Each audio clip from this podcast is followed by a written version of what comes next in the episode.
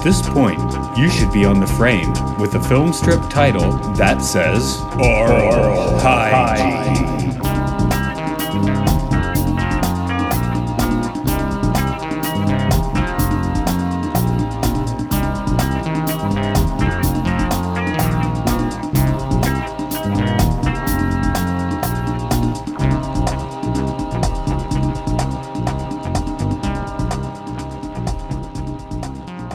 Welcome to Oral Hygiene. It's the podcast where we look at educational films, experimental films, caught films, interesting documentaries. This is Matt. Today we are looking at a very interesting documentary of it's um, a subject that I, I, have actually have a whole lot of interest in, but have found uh, weirdly obscure, which are the uh, Seth books written by Jane Roberts in the 1970s and a little bit in the 1980s. This being the only video I know of, uh, I think the only video there is of her channeling this entity, which would write books. But I'm going to get a better introduction to that. Uh, I have Barry Gellis here. He was one of the New York boys and Seth's classes back in the 70s. So, hi, Barry. Hi, and I'm Myra. Um, it's ironic that it's discussing videos and movies, but it's audio. So that fits yeah. in there with ending up. that equals ending up, maybe a little more, ending up in Japan for 10 years. that, your, your route. Um, okay, so I have this written down. Uh, I'm gonna here it is. I'm, I'm gonna read it. This is, and then we'll go anywhere you want.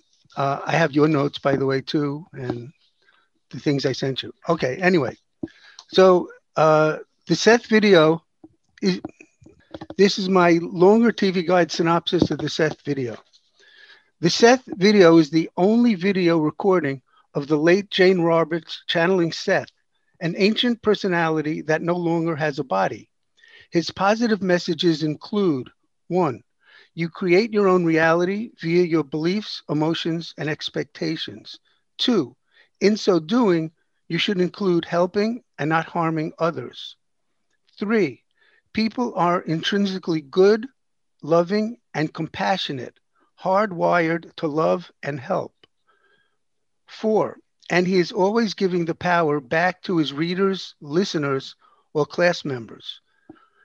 That any power you feel or see in him is a dim echo of your own power.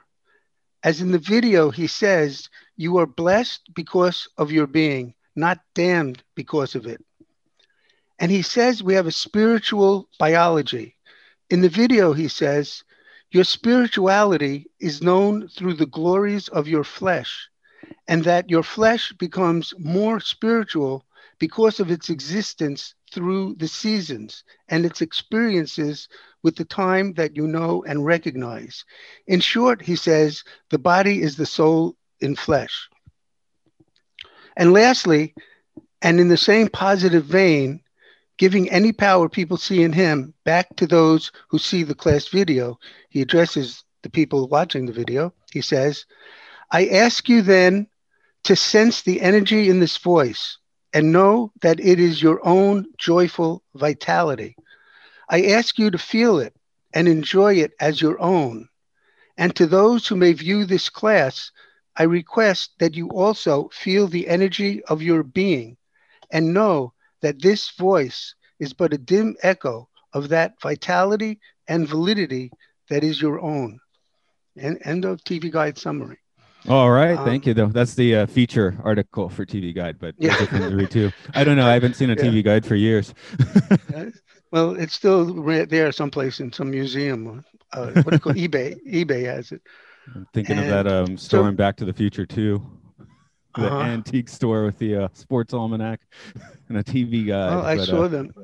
Um, yeah, so so you can see here in this little bit, Seth is you know very positive in his message. He doesn't say people are damned or doomed or there's eat devils and you got to watch out. He's always and when he asks questions a lot, he says, if if I answer your question, you're only getting half the answer, and you'll think you'll have the whole answer. So it's better if you try to an- answer the question yourself. He's, he's, you know, he doesn't, he doesn't want people to look look to him. He doesn't want his words to be dogma. Him and Jane both, you know, they, they don't want any kind of cult formed around it. Classes were very, very informal. and um, I'll, I'll, stop it there, and you could ask what you want, or well, I'll, I'll continue. I'll I continue. guess how he got into the scene. Um, I'll just tell you how I came across this in the first place, and I imagine you'll have a much deeper story for this, um, having been to the classes. Uh, no, I know. Well, well you're in yeah. the room at least, so. not how I got, not how I got there isn't very deep, but yeah, in the classes, deep things happen. Quote deep um, things me, I guess around 2016 is when I started getting interested in you know more metaphysical things. Uh, I already been like an artist or whatever, or making music and things, but um, it was actually I was reading a book. I I, I don't. One of my credos is I don't really believe in anything, but I so I was reading a book about the secret space program. Am I saying there's a secret space program? Eh, no, but I'll read a book about it. And it was like everyone that joins the secret space program has to read the Seth material books and the the Law of One books. I'm like that's interesting. I want to read what the secret space program people have to read. Ended up reading, starting with, um, I think, The Unknown Reality, moving forward, and then looping. That's the third book, of course, of the main series. Uh, jumping backwards to a second and reading the first one last. So um, I, am actually weirdly no, enough. I'm not such a fan of the first one. It's kind of like seems like a trailer to the other ones, but I've sent multiple people uh, the second book as you know present. So. Okay, let me. Oh, there was a lot you said there. I just wanted to comment on. Uh, first, the he he wrote the official books. You know, we're calling them the official books. About ten, maybe, starting with Seth Speaks, right, and ending with The Way Towards Health, which I refer to as The Way Towards Death because Jane died in that at the end. She was like sick the whole time, well, most of it. Anyway, so there are those ten books. Let's say it begins with session 500 the sessions began when Jane was doing this. Uh, she she didn't believe in in, in these stuff this stuff either really, and she was doing a book on ESP powers and different things. And they used the Ouija board, and in the Ouija board, some person came through who might have been her neighbor, somebody, just a regularly like Fred Smith, Fred Mertz, you know, it was someone. And uh, then slow, slowly it became interesting, and he said he, he, that's just a part of him. He, and he said, so that was like the first session, the first Ouija board session they had in which Seth came through. It became session one. And then they had these unofficial sessions up until, let's say, and it's close, but not exact, session 499. Okay, and sessions 1 to 499 are found in the early session books. There's nine of them. And it contains all the experiments they did because Jane, they didn't know if Jane was losing her mind. Uh, they went to psychiatrists and they tested Seth a lot, and all those are in that book, those those nine volumes, plus great material. But then, let's say, so 499 was the last one in early sessions nine, and then 500 became the first session of Seth Speaks, the first like official dictated book, Seth Speaks. And then there was uh, the nature of personal reality, and then there were others. I don't know. I'm not sure if the unknown reality came later or not, but I just know there were like 10. The thing with Seth Speaks, which was you said it's like a preview, whatever it is, it's totally not. It is really, really interesting and packed with fascinating, fascinating information that are interesting and moving. Like chapters nine through 12 is all about like the death experience and what happens when you die and this and that. But the first 30 to 50 pages are a problem they, they, are slow and difficult to get through. At least that was my experience also. But I trusted that something's going to be here. And then it was, it really picked up. So I would strongly recommend, if you're interested in this at all, to just go through, you know, trod through whatever uh, metaphor you'd like to use, the first 30 to 50 pages, and then you'll see where it picks up because it talks about so I mean, it's just as good as any other book. It's not a like a little trailer in the least. You know, it's like calling the book War and Peace a trailer to his next book. Whoever, you know, whoever I'll, I'll take your advice on that since I since I did read the other nine. oh. But uh, did you read all the Did you read all the other ones? The... I've read all the other ones. Yeah. Um, okay. I, I, guess I would think since I came to that one last, and, and maybe if I get past those 30, 40 pages, I'll get there, but I'll be like, oh, well, this guy, they, all of this, there's a lot more depth than say the Dreams book or oh. something. So no, no, it's, it is equal depth to all the other books. It's not like that Seth Speaks is more de- in depth than the other books, but it's not less in depth. Mm-hmm. It's equally great. and Seth suggested, and of course, uh, or Jane suggested, or both, that you were supposed to, which I didn't after two books, you're supposed to read the books in order they were written. So they say first suggested reading the Seth material. That's a book about how Seth came to be. It gives all of the concepts. It's and it's, it's a great book. It really, again, if you want to call it a trailer, trailer, it's not. It's like a movie. That's a, a movie trailer of a movie but it gives you in depth all the stuff, you know, all the different concepts and how Seth came back. That's called the Seth material. You know, how they doubted him, they didn't know what was going on. Then Seth speaks and the nature of personal reality, which is the book they were writing when I was in class, the nature of personal reality. They, they referred to it and stuff. Then after that, I don't remember, but the books that I liked were The Nature of Mass Events and um, the nature of the psyche. And the, I think there's one. Seth speaks the nature of nature of personality, nature of mass reality, nature of the psyche, and there was one more. Those are the five books that I read first, and so they started going out of order. But you know, I think once you get the first few books, it doesn't matter if they go out of order. But you know, who cares? You know, yeah. read, I think it's important to read the books and discard anything you don't like, and I'm only not talking to you, but everybody, whoever is what listening, listening, and in their head imagining a visual.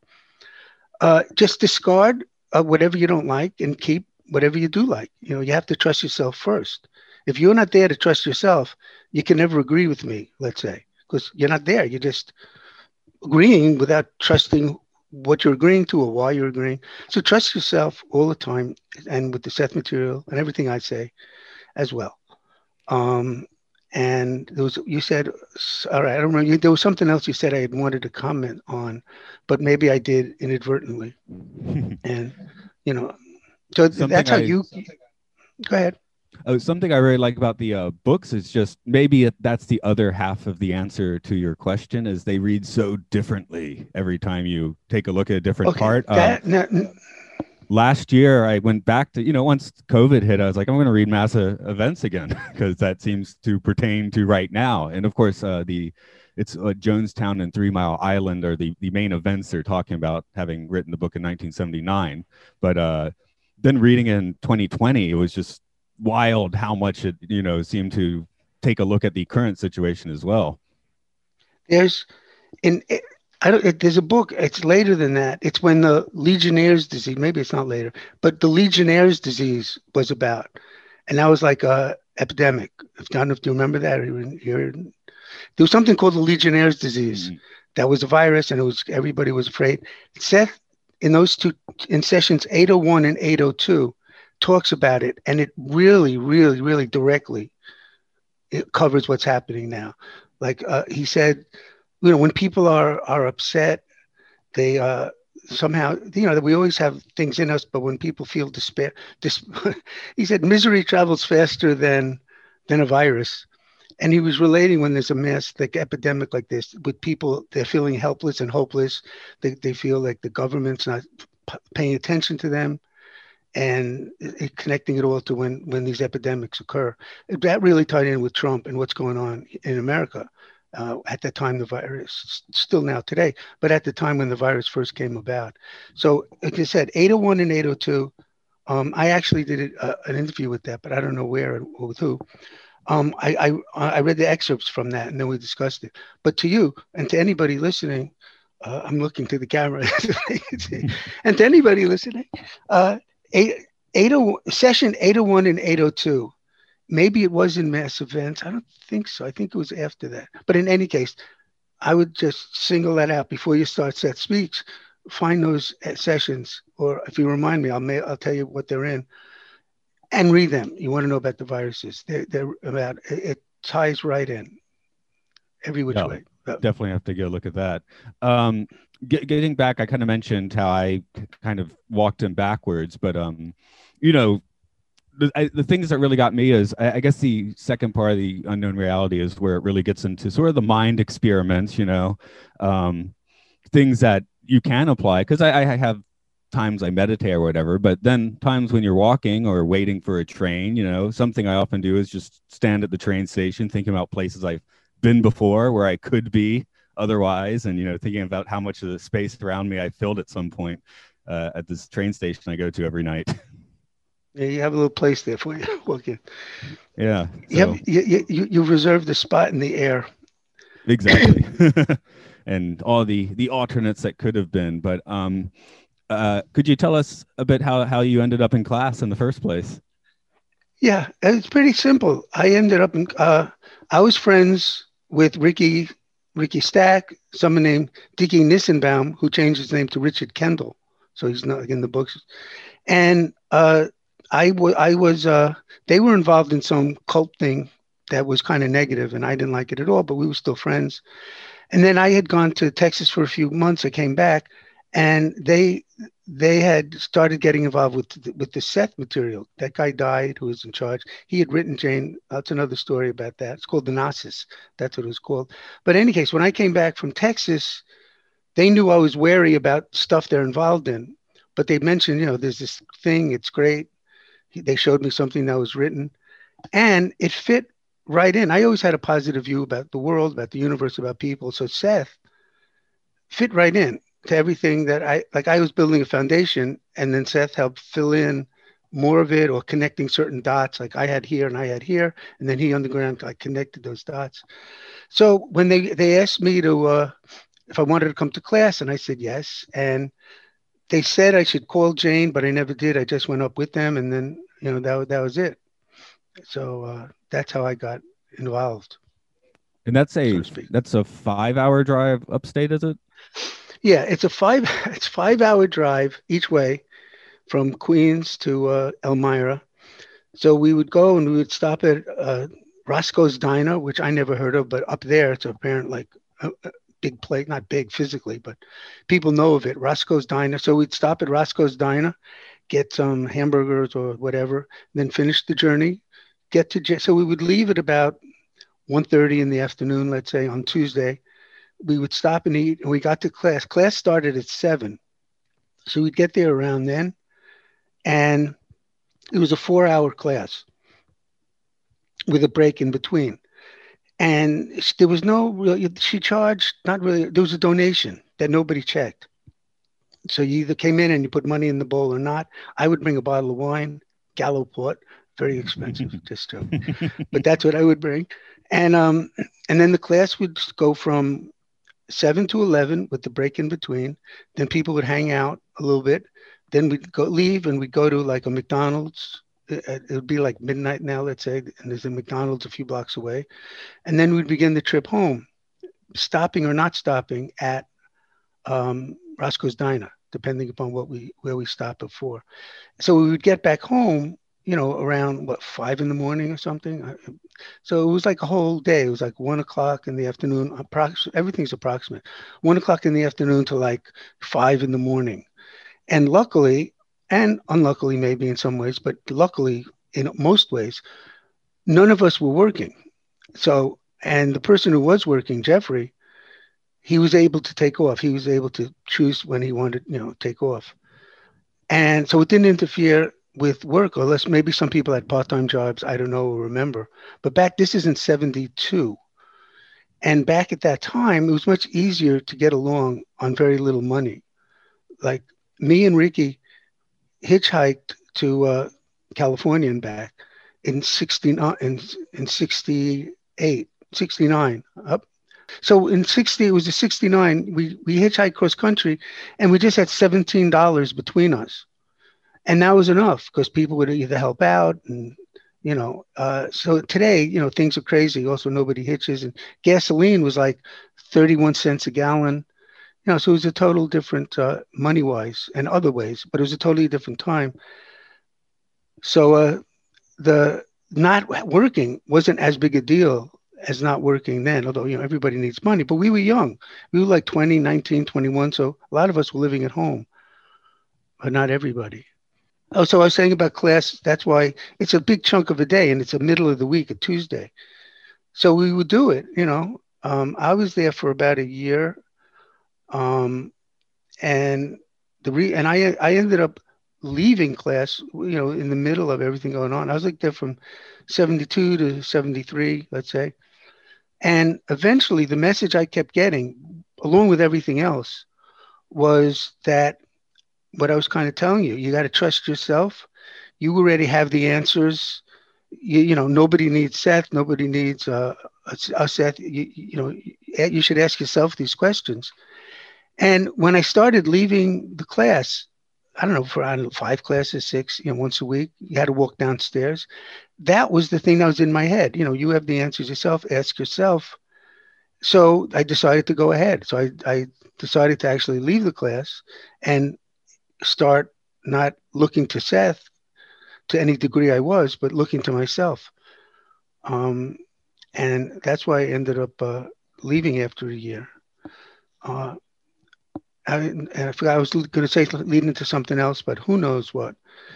So, um, do you have uh, something else you want to ask, or I could just go on and on? No, something uh, kind of funny was I was just planning to um, ask you about the restaurants to and from, and you answered that. It's like maybe that's oh, a stupid yeah. question, but I don't know. That somehow that I guess when I was like, hey, what what makes it real? Knowing that sort of thing kind of makes it real. Like, yeah, we do the midnight McDonald's, right? Yeah, we did that, and and Roscoe's Diner was the big thing. It was uh, on the way up. We'd, we'd, sometimes there'd be two cars, maybe three, sometimes two, sometimes one, but mostly two at least. And we'd all stop at Roscoe, Roscoe's Diner and eat, and then continue you know, if we left at one, two, it was like four, let's say, it was about the halfway point. And uh, yeah, and then, but at the end, after the four hour class, we did McDonald's became very important. um, and so we went I, there. I was wondering what what do you bring to class? Do you just go to listen? Do you have like a couple questions on your mind, uh, sharing uh, experiences? Yeah, what what you bring is just just bring yourself. Um, I I brought often the bottle of wine that you put on the table. You know, the class was very unstereotypical spiritual. It, you know, lights were on, people were smoking, cursing, talking out loud. And then when Seth came through, everybody got quiet and listened. So I would often just bring the bottle of wine, which most people didn't like. So I had a lot of it. um, but, and in the class, you would receive the transcript from the week before I wish I sent you one of those, you know, but marked up a little bit. So the first thing when you came to class, you would get the transcript from last week. So you would look that over and ask questions, or Jane would bring something up. Jane like sat in this rocking chair, and it was it was in her living room. You know, they call it a class, but it wasn't like a classroom. It was just her living room with people sitting around her. Some on the couch, some on the floor, like on the rug in front of her, some to the side, and um, she would she would direct the the discussion of you know she would bring up topics to talk about. She would read something she wrote. So she would basically be like the leader of the class but anybody could bring up anything. And there was no restrictions really like on online Seth boards people have a lot of restrictions but class was much more open. And um, so we would get the transcript that we would look at and look it over there and people could ask questions about it or Jane could bring up something about it. So then it's not really what we brought to the class, it's what we left with. So we kind of left with the transcript. Um, that was from last week.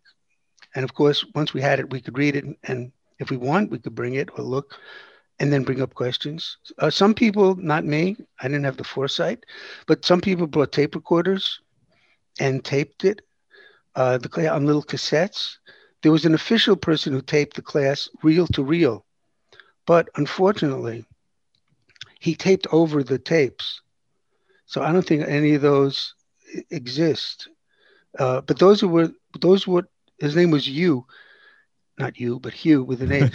and th- those are uh, the ones that the transcripts were made. The guy taped the class, and then he would tape type up the transcript, which sometimes would be five or six or seven pages long, sometimes maybe one or two.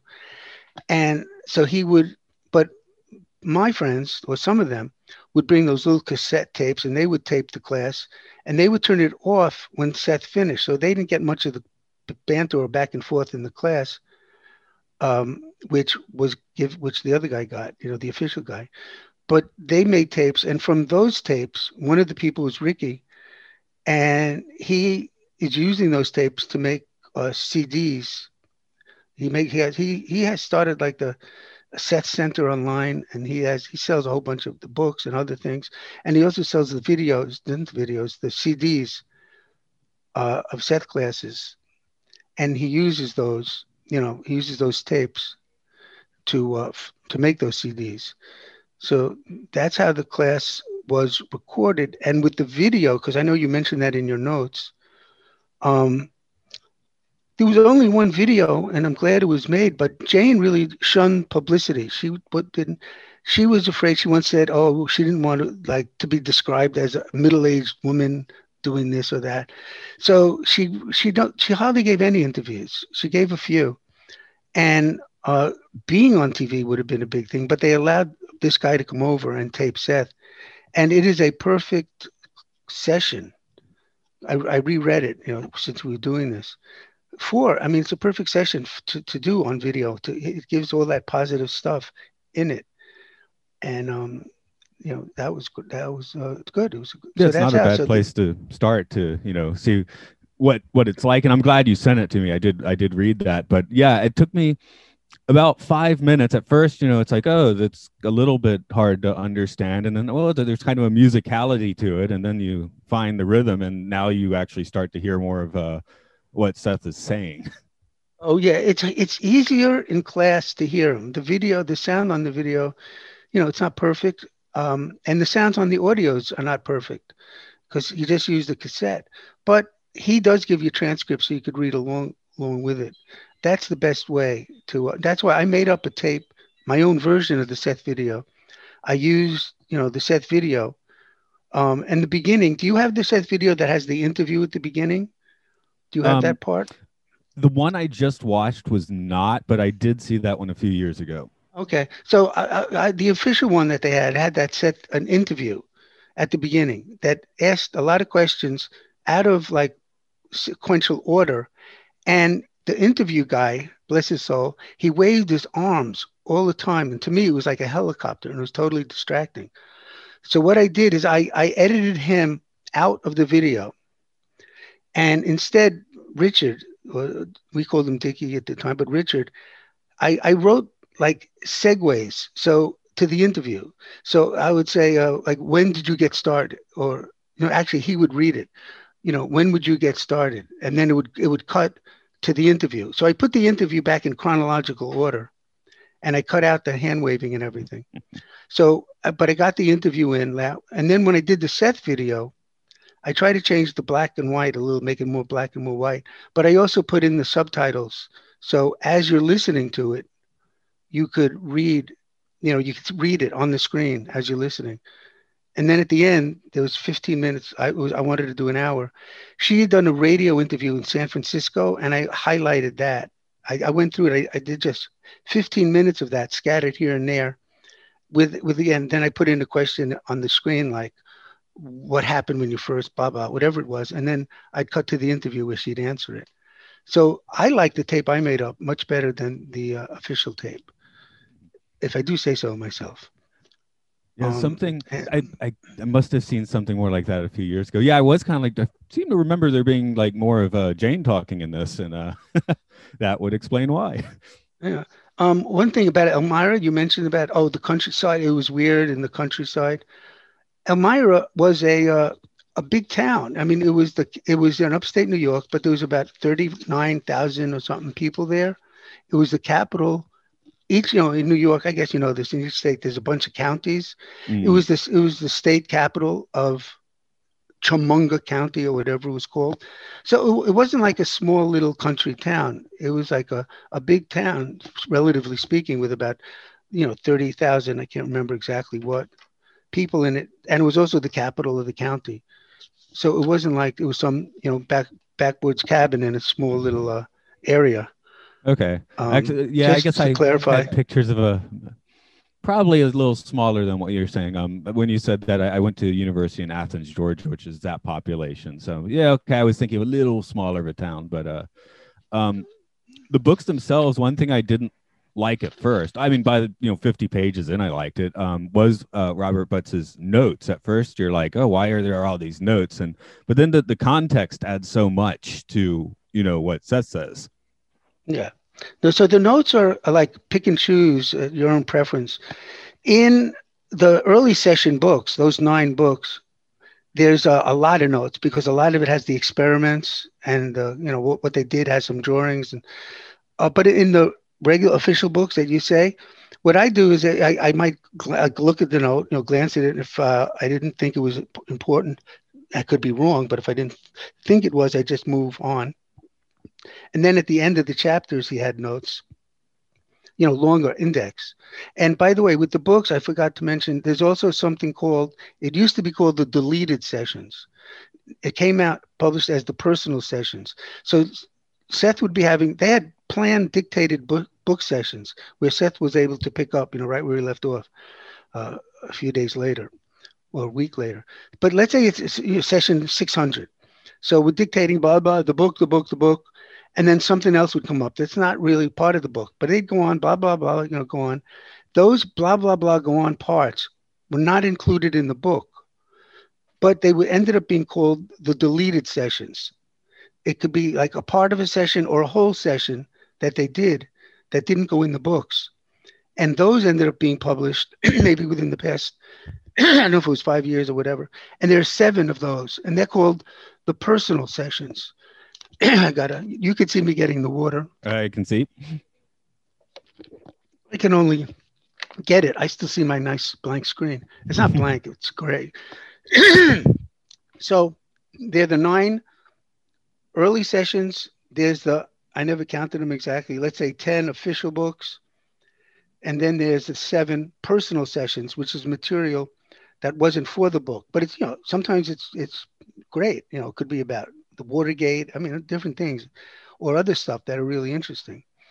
And then this is Ricky because he started publishing uh, some Seth books, uh, you know, that were there, but there, there were the transcripts. So there are four books that that have tra- the Seth transcripts from 1967 when it began up until 1970 something early 70 70 maybe 71 i don't know up until the time Ricky started taping them himself. So when he started taping them himself, he stopped. He didn't put a book out of those, but he did put four books out of the of the class transcripts, and those are fascinating. And th- also, and I think unless something else comes to me, I think that's like the rec the com- compilation a list of Seth material that is out there, like in, in book form. As a fun experiment, though, uh, I do like you know, I do like putting it in context, and um, I just had a few interesting things leading up to today's podcast. I thought I'd throw it out. Maybe you have something of your own to throw out. Uh, the first one was uh, Monday Monday morning. Uh, my wife and I were going to like uh, going to a doctor's appointment, and we stopped at an Italian place that we'd never been in before. Um, she'd seen on the side of the road. Very very nice countryside spot. A little expensive actually, but we go in. It's a small dining room. There's two other uh, groups of diners, and two of them look quite quite new age. Um, so we sit uh-huh. down, and and my Japanese still isn't very good, and um, it's not very Japanese. It was not a Japanese conversation. Um, she's like, yeah. so weird. And I'm like, and I kind of thought, uh, I wonder what they must be talking about new age stuff or whatever. And then she's like, oh, I'm glad our, our daughter's not with us. And then I wondered if they were talking about something dirty. But uh, we get out. she explains that the the woman actually was yeah, it was so weird. She was talking about you know channeling and and um and in her case she had a a, a guru or something. And the guru was like, "Oh, you're too friendly with God." It did get weird, but I was like, "Well, you know, I'm talking about this Wednesday morning, right?" so I yeah. thought it was well. These coincidences oh, they do happen all the time. And in the Seth video, one of the things Seth mentions is to pay attention. Well, this is a little different, but it includes it. it, it he says, pay attention to the straight thoughts that come through your mind, like thieves in the night.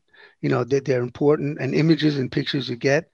And certainly coincidences like that, according to the Seth material, we're all constantly connected, like telepathically with each other, which has to do with part of the creating your own reality and attracting attracting each other. Um, so events like that would happen and they won't they wouldn't be accidents. You, oh, you mentioned did you mention the law of attraction earlier? Um, I don't think I have, but I, I certainly okay. can. no, no. You mentioned I thought something the law of because of the way you know the way you create your own reality uh, in a oh by the way seth doesn't have anything that is dangerous you got to watch out or you know he's a, he wouldn't he, he would talk about against gurus who say they they know everything and listen to me. But um the, the so you create your own reality.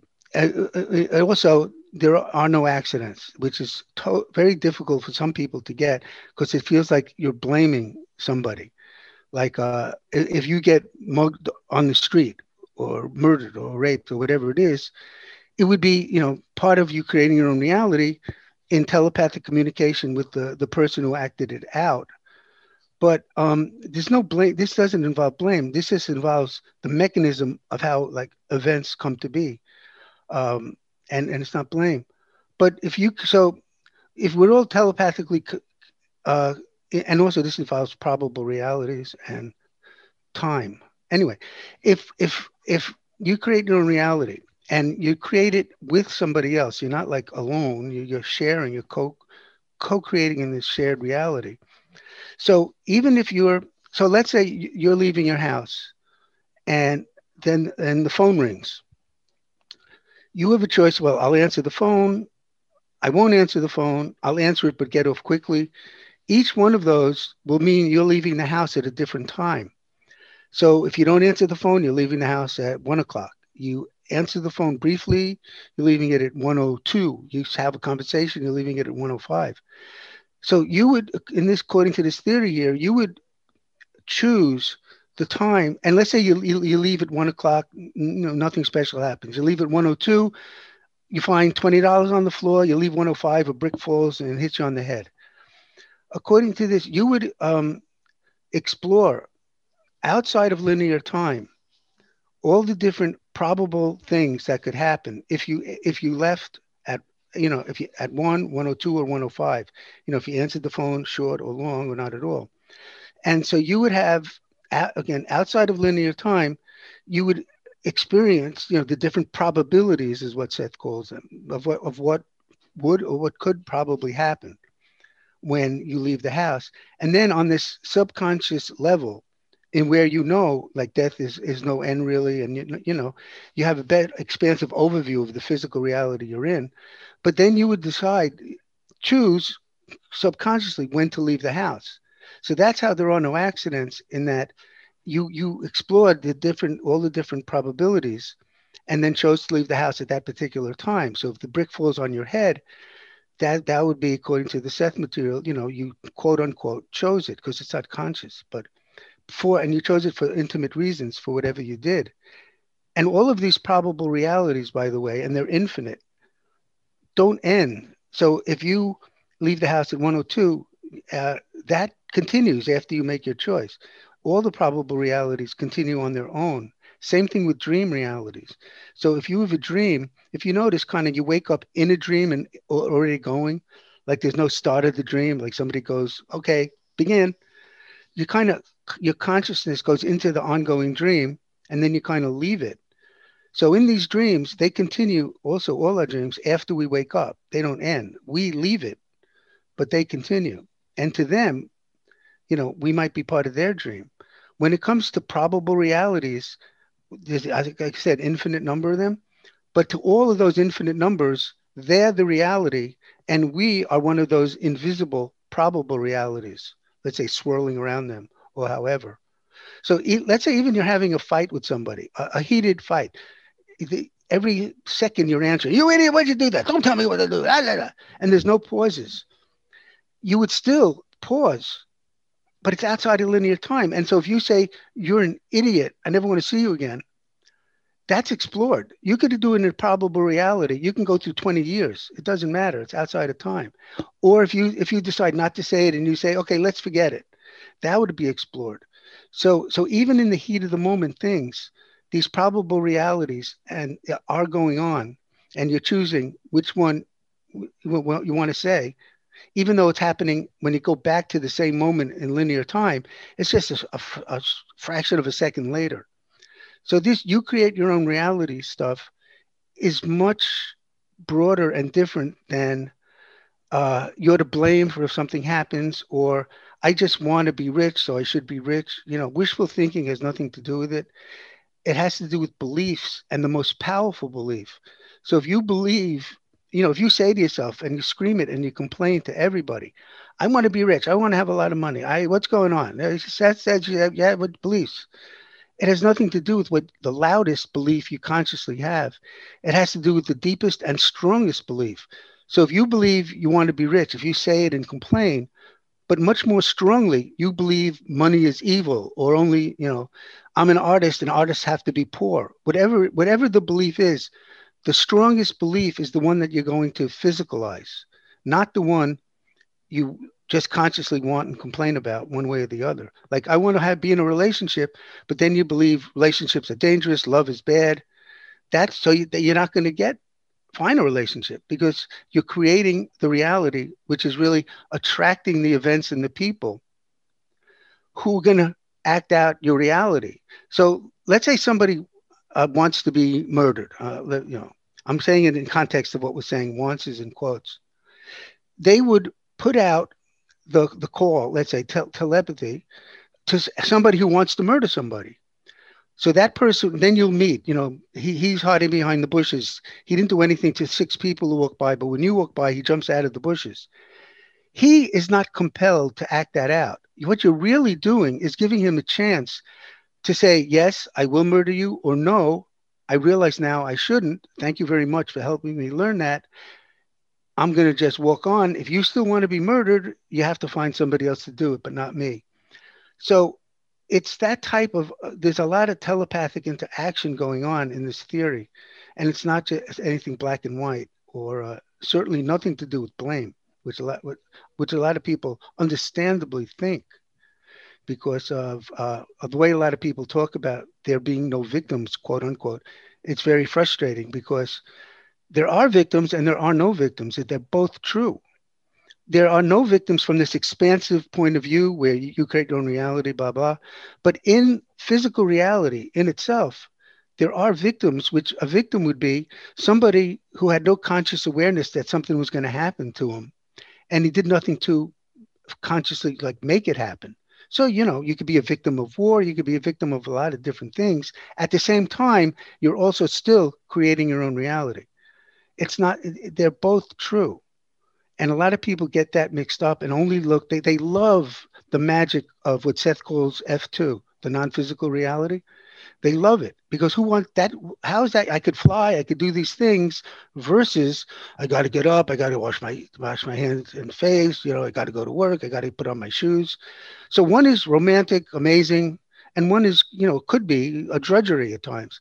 So a lot of people who are aware of this stuff just love F2 and they give all the things to F2. Well, there are no victims, so therefore they'll tell their friend, "There's no victims. You you created, you know, being robbed. It wasn't this and that." And that's just so unfeeling, and it's so it, it just doesn't it, it doesn't follow the importance of physical reality. Yes, it, it's true in the expansive reality, but there are two realities, let's say, going on: the physical and the non-physical according to Seth, we created, we already had the non physical, but we created F1, framework one, or the non physical in order to learn from, not to pretend it's F2, but like linear time. We need linear time. Like in, in the expansive thing, there's there's no time. Time is simultaneous. Things are happening at once. But in our physical reality, there is linear time. So somebody could say, well, time doesn't exist. No, time does exist in physical reality, which is a real aspect of the greater reality, but it's a real reality. Linear time does exist. That's why you say, meet me at 12 o'clock.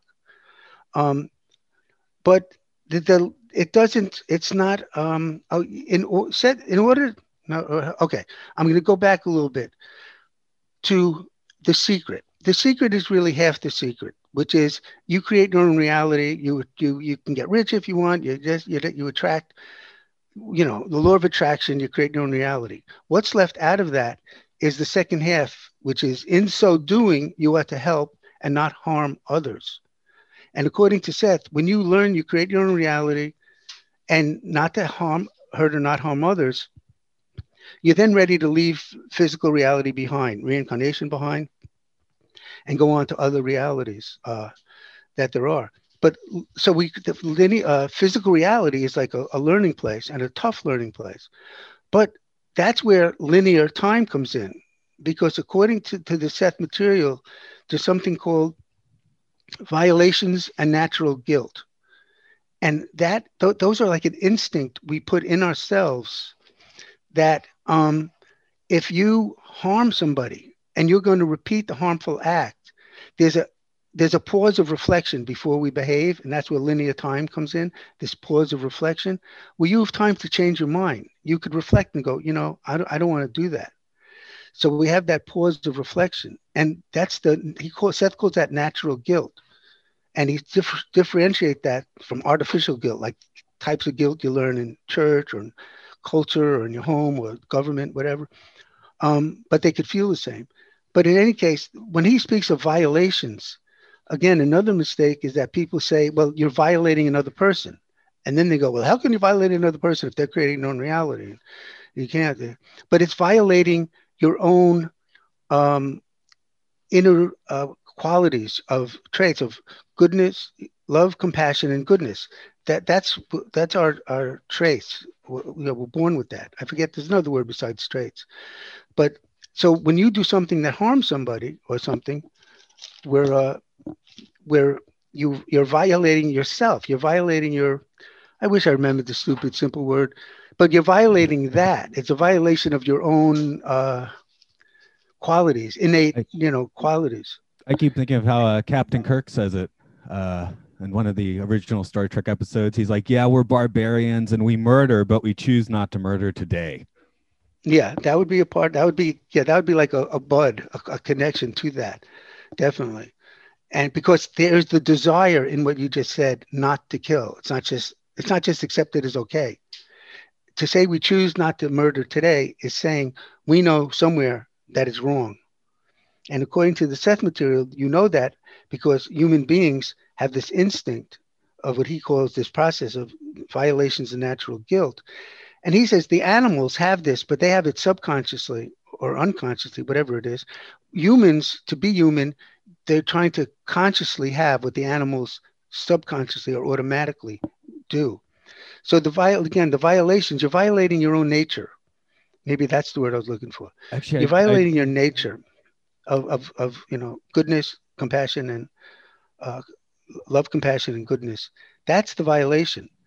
And when you act nice to people and help people, you're acting in harmony with your nature. So it feels good.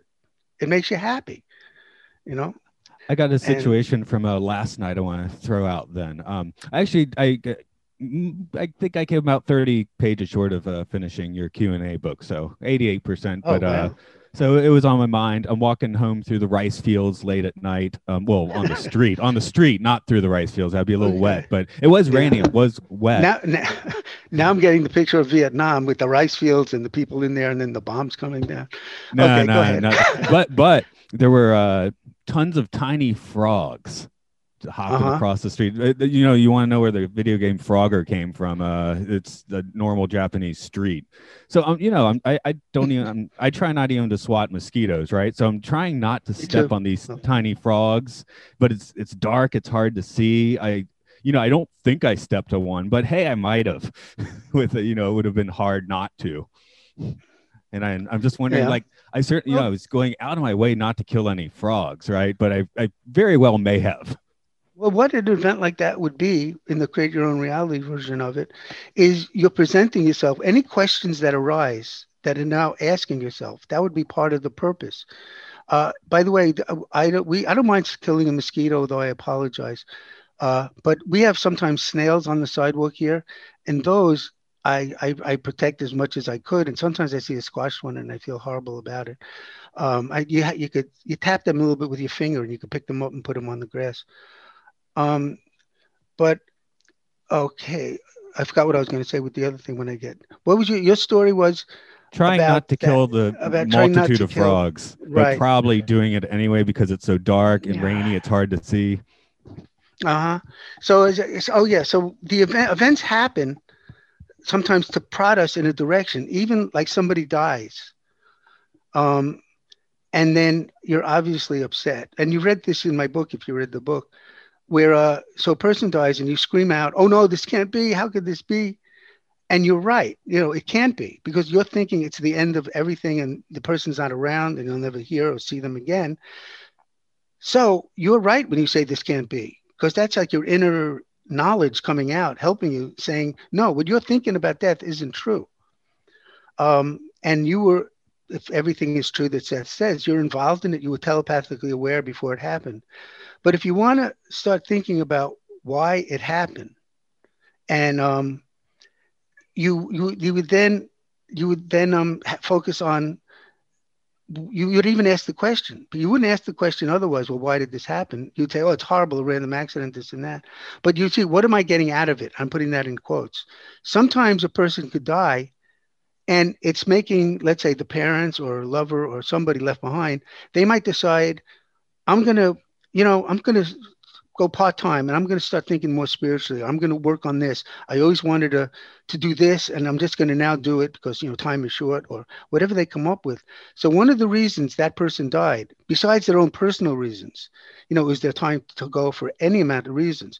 But one of them is always what is you know what is the person going to get out of it so, um, you know, so you know, if somebody dies, they might get out of it. You know, I've been not thinking about spirituality for so long. I'm now going to do it. And what you, in my mind, got out of the frog thing was uh, exactly to ask this question: How sacred is life? Is it bad to, to kill the frog? Is it not? I couldn't help it. Is that still a problem? All those things would be part of why you found yourself in that situation. I believe.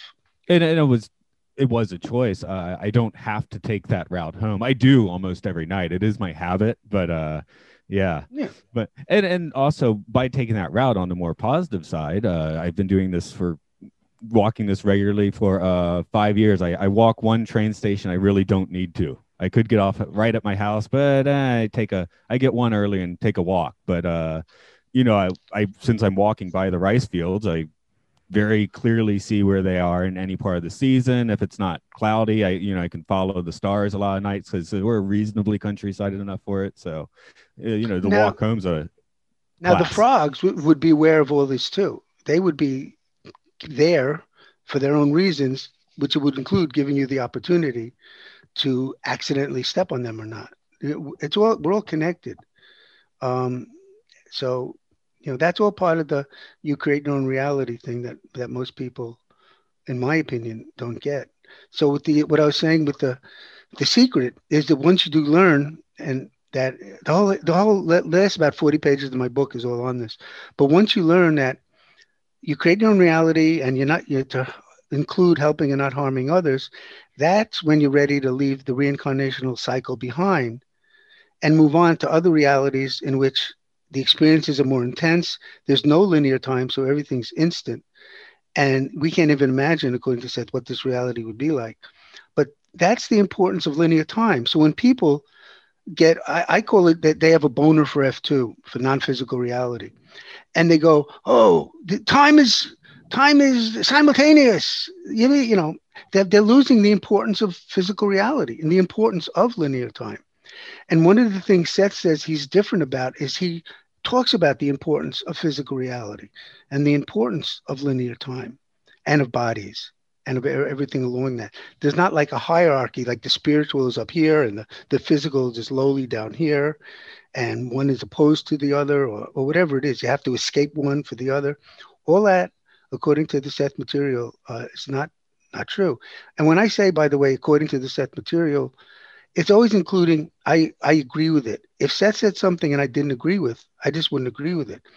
I don't uh, agree with something like I'm not just because Seth says it. I'm not someone who would well forget about what I think. Seth says it's this way, so I'm going to now think that. You know, that's the not trusting yourself. And that's part of why I left class. Not that I, I lost that, but I realized, you know, I should just be asking myself these questions.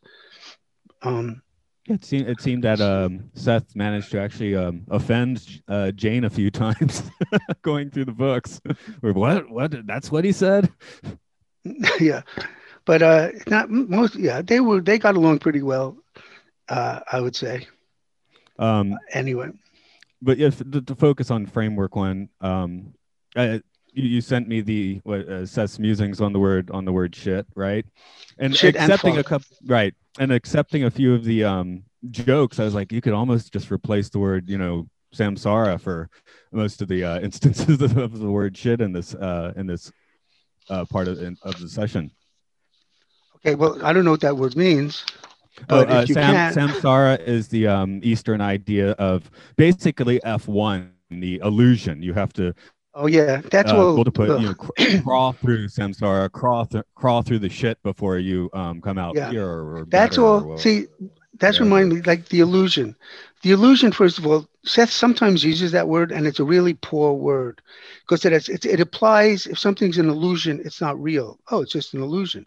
From the non-physical, expansive point of view, it's not real in that it's we're creating the objects from F2. We're always in F2 and in F1.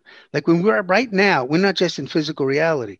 We're blinking in and out each moment and half the time we're, we're non-physical still doing the telepathic communications and the other half we're eating our slice of pizza you know or having this discussion so you're you're with we're uh we're physical and not physical at the same time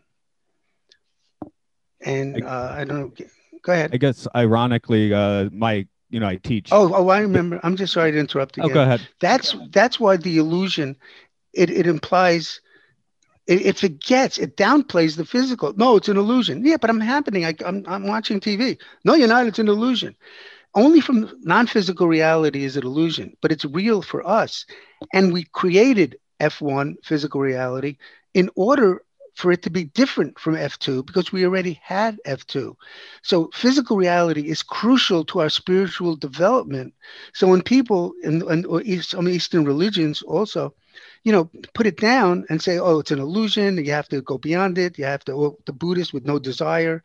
None of that. It's not even possible to have no desire. You're having the desire to have no desire. But in any case, yeah, physical reality, it, it, there's always a duel going on. On the one hand, he by instead of illusion, Seth mostly refers to it as a camouflage reality. You know, in other words, there's more to it than meets the eye.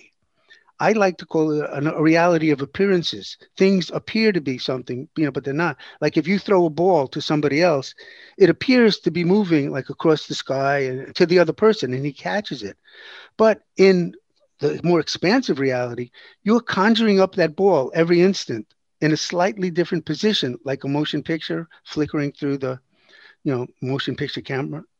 So it appears to our physical senses that the ball is just seamlessly moving to the other person, where in reality it would really be blinking in and out in a slightly different position. Uh, so, you know, so that that's the way we perceive things. And I know I'm all over the place here, but uh, we, with UFOs, I had, I had done a show on UFOs that talks about UFOs, but in UFOs, people always talk about the latest technology. Now people are saying, "Oh, we're we're a simulation. We're a computer simulation. It's a, a whatever the, the matrix and this and that. There's a glitch." I believe the computer they're just assigning the latest technology to the what the event. Objects flicker in and out all the time. So when people see objects flickering in and out or any way, they're just picture seeing how objects actually come into existence. It's not that it's some kind of computer simulation that's putting it here and then it's that and we're something different and we're real and we're, no it's not a computer simulation. It's that's how objects come to be. They flicker in and out each instant as we do while we're having this conversation or eating pizza and everything else so that's good that's the illusion. It's it's real it's, it's an illusion but it's totally real. And you know seth discusses all this as well and i believe it as well. It just makes uh, total sense. So uh, when people say it's in, i hate the word illusion. It's just such a wrong term. But sometimes people use it. That's why also with the word with the word god i'm sorry seth says all that is most of the time because god you know, has a lot of baggage to it and all that is doesn't. But i'm sorry i interrupted Oh, no problem. I was just saying maybe my my F1 classroom is my classroom. Um, I teach basically kids 18 and under, all the way to like two years old English here in Japan, and uh, you know it's, it's my classroom. I'm kind of in charge, right? So some of it's experience, but some of it is I would say somewhat telepathic. Um, I've gotten to the point where I know a kid's about to throw a ball at my head, and I, I actually tend to impress them now with a quick reflex catch because I know it's coming. uh, uh-huh. yes, yesterday, I, I just in a podcast where I talked to someone about um, children's hero Anpanman. He's a cartoon character in Japan that all the kids like, and he has a, a punch. It's called an Am punch. And just yesterday, there was a kid. I'm like, I'm pretty sure this kid's about to try and punch me in the crotch, probably with an am punch. But he made a great decision. He turned in the other direction and then yelled am punch and punched away for me. So good for him. Um, yeah, and you would be in you would be in telepathic communication about that. I was. I was like, "Yeah, I'm not yeah. about to get punched uh, today." yeah, and he would, but with him, that would be part of his choice, also not to do it. Exactly. Although I have had the kids choose otherwise sometimes, but yeah, but yeah. you know, just one of those little examples, making the classroom where I'm technically the teacher my uh, laboratory to learn as well, right? Yeah. Every once in a while, by the way, I'm able to click on the Zoom that on the bottom, and it comes up for a second, and then it disappears. But that it's here nor there. That doesn't matter. Um, I'm I'm used to it. I'm keeping my eyes shut, which I probably wouldn't do if we were talking um, most of the time. Okay, so we, we covered the physical reality. We covered, uh, uh, you know, simultaneous time is another one that people get find confusing, and I also write about that in the book. And the way I explain it, so in simultaneous time, you could, um, you know, die in 2021 and be reborn in uh, 1999. You know, it's not just a forward progression. So if you're born in a, let's say you die in in 2021 and you're born in 2020, let's say, you could meet your reincarnational self. You'd be both existing in the same timeline, but you'd still be like totally different people, the same as if you were born in 1710 and whatever. But you know, but but you could meet. Seth calls those counterparts. So you could meet these counterparts. Uh, there's supposedly a, a, a, lot of them. Um, so, but with simultaneous time, instead of looking at time like a line, thin line that gets longer and longer. I look at it one of a few ways, but one way is like an onion getting fatter and fatter. So it's not like new things don't happen. And we do have free will and new things happen all the time, but it it adds to it in an expansive fattening way instead of one line. So if something happens in 1710 or 1910 or now, that's just fattening that onion, you know, of your life, let's say. Uh, as opposed to a line, because a line, it's only like 2021, and it's that one line, and that's all there is. So to help with simultaneous time, uh, the fattening onion image, I found helpful. Well, it's and, interesting how some things very far away in time are actually more real. So um, yesterday, uh, let's say I was probably zoning out while walking outside. That that time, it's not real anymore. It has no bearing on anything. But I have a pretty firm memory of say my six year old birthday party you know i can remember some sure. sights sounds details you know uh, a few other bir- birthdays are a good one because we kind of imprint those a moment in 2005 where i was bicycling down the street i was about to leave japan for the first time and just kind of realized hey, you're not finished here yet you're gonna have to come back and it was just a moment where nothing particularly i mean mentally something happened mm-hmm. I can remember what the wind felt like. I remember what the temperature was at the time, all of that. So that moment from mm, 16 years ago is more real than that kind of a throwaway moment yesterday. Um, definitely, because I, I, have one of my poems, a line in it is time stops at our pupil's borderline. And then what's important once it enters our mind is the emotion. We remember things by emotion. There's no more a, a linear memory thing, but it's the, the very strong emotional things we remember. And, and, like you say, we'll forget something yesterday, but we'll remember something 10 years ago. And I don't know, did you ever see that Salvador Dali painting? It's it's called something, illusion of time, something about time. And it's those dripping clocks. They're dripping off of trees and dripping off a wall. It has to do with memories. So that's the same thing. The memories are diff- these different clocks that are dripping from the tree branches and from a wall and all over the place. So if you ever get to see that Salvador Dali painting called something memories, persistence of time. That's it. That I think that's it. So to me, that relates to everything you're you're talking about. How uh, memories uh, come to us, stay stick with us because of their emotional strength, not because of the linear time period. That, that fits with that. No, you were mentioning that F2 is often enticing, and I, I try and live in F1, but F2, I do the idea of uh, dreams in particular. I've, I've only managed to do the uh, full on from wake into lucid dreaming maybe a few times, but you know, I just think about like in that case, I'm getting ghosts images. Is that creating? And then they, you kind of enter one of those images, and now you're in the dream, right? So am I? Is that something I'm creating? Is that something that was already Well, there? I'm sorry. I, I'm, I, I had it not listened for a minute. I hear. I noticed that the air conditioner is on. I don't know how long it's been on, and if it's yeah, please lower it. It's in. I could hear it as as wind in my mm-hmm. headphones. It's on. They're just so yeah. I, I just noticed. I heard it. I don't know if it's been there for the past half hour. So Yeah, that about about interfering with the one sound. minute. One Oh, minute okay, probably, good. and I was like, "It's probably hot in there," so I thought I'd wait No, minute yeah, say no, something about that's it. That's good. say, you say you could say say it immediately. So can you tell the story again? Because I was waiting to. I noticed that the wind was blowing. Oh, okay. Uh, I wanted to talk about my F2 observations entering a dream state and just your theory or- on, or Seth's ideas on what I'm seeing is uh, the idea of waking up very early in the morning and then you know letting your body fall back to sleep. And what I get in that case is kind of ghost images slowly forming.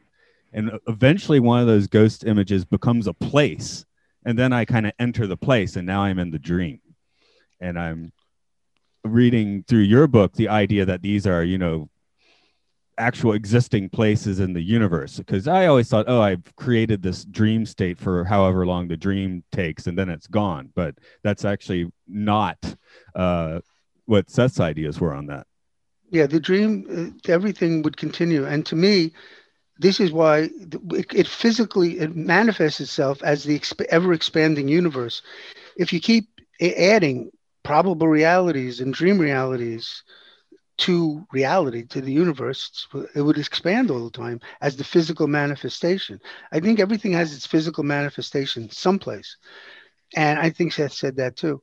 So, yeah, that would be the expanding universe and that would be if you know if you're imagining it it's it's on one level real someplace Yeah, the last time I, I kind of managed that level of um, uh, main well lucidity was um, it was just like a seaside restaurant. I just went in and I maybe I wasted my experience. I just started looking at things in the restaurant and being like, how is my brain creating this much detail? You know, because I could Yeah. look at a faucet and see the reflection. There were posters on the walls, and you know, I'm just like, this is a lot of detail.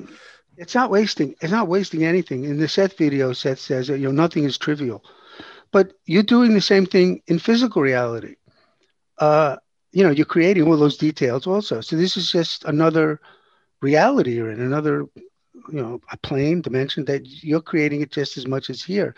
I remember i was once with, with with ricky my friend. We were sitting in a park and we were talking about this you know reality creation. And we were wondering what about the leaves that are blowing in the wind in the corner of our eye? We were in a park. You know do we are we creating uh, that you know that that that blowing that moment or a person who walks by far away that we could barely see we create we and we would have to be creating it because that would be part of it. Otherwise there would be random events occurring. And then if random events occur then you're no longer creating your own reality just sometimes. But so yeah, but I- in your in your dream it's just exactly the same as in physical reality. Uh, one of the things seth suggests maybe in that video is look at your waking everyday reality as if it was a dream. And so what do things symbolize? You know like what does the sidewalk symbolize? What is the rice field? I'm if you're having a dream about a rice field well what would that rice field symbolize? But not in a dream. Think of physical reality as just a dream. And i put just in quotes. As a dream and then you'll start looking at the symbols that are equivalent to your dream symbols but they're happening in your immediate everyday life those reality creations of the details of, of a faucet or whatever you said just would be the same here. They, they would just be the same same mechanism in place. Well, yeah, that's where uh, a lot of you know Zen masters and such say uh, washing the dishes is one of the best meditations you can do. It is, and not med. I like I like washing dishes sometimes. First, I fight it, but then when I do it, I do get into a. I think about different poems I might want to write or different things. It is that thing, you know. I don't officially meditate, but I get into that state. I call it the twilight zone state. Um, that's why I, you know, I'm up late I don't like, first of all, I don't like transitions. I don't like going to bed and then I don't like waking up. But the twilight zone state is when it gets to be, I don't, but for you, I mean, for anybody, generic you, for any time, midnight, five o'clock, four o'clock, there's some time where you start getting tired and the wall between the conscious and the subconscious start to break down and they intermix. To me, that's a very creative state. And and that's one of the reasons why I like to stay up very late because I'm taking advantage of this very creative state, which I just happen to call the twilight zone. Uh, where that occurs, and getting into that twilight zone state, also when I'm washing dishes, that could happen. So tell. Buddha yeah. that I agree with him. The, funnily enough, I probably hit that state. Most recently, I've been hitting that state mostly on my my lunch breaks. I, I'm I, am not. I guess I can't officially say I'm a Zen Buddhist or anything because I never talk to anyone at these places. Well, no one's there. It's in the countryside, but I just I hang out at temples a lot, especially during my lunch break. So notice the countryside. That's the word you use to describe Seth's uh, in your imagination where the Seth classes occurred. Yeah, yeah. In the in the countryside. So it's like it ties in to this. Uh, I'm just moving my glasses around.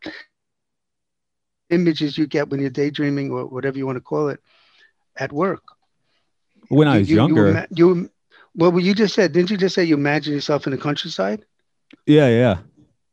So and that's recent. That's when you're at work, right?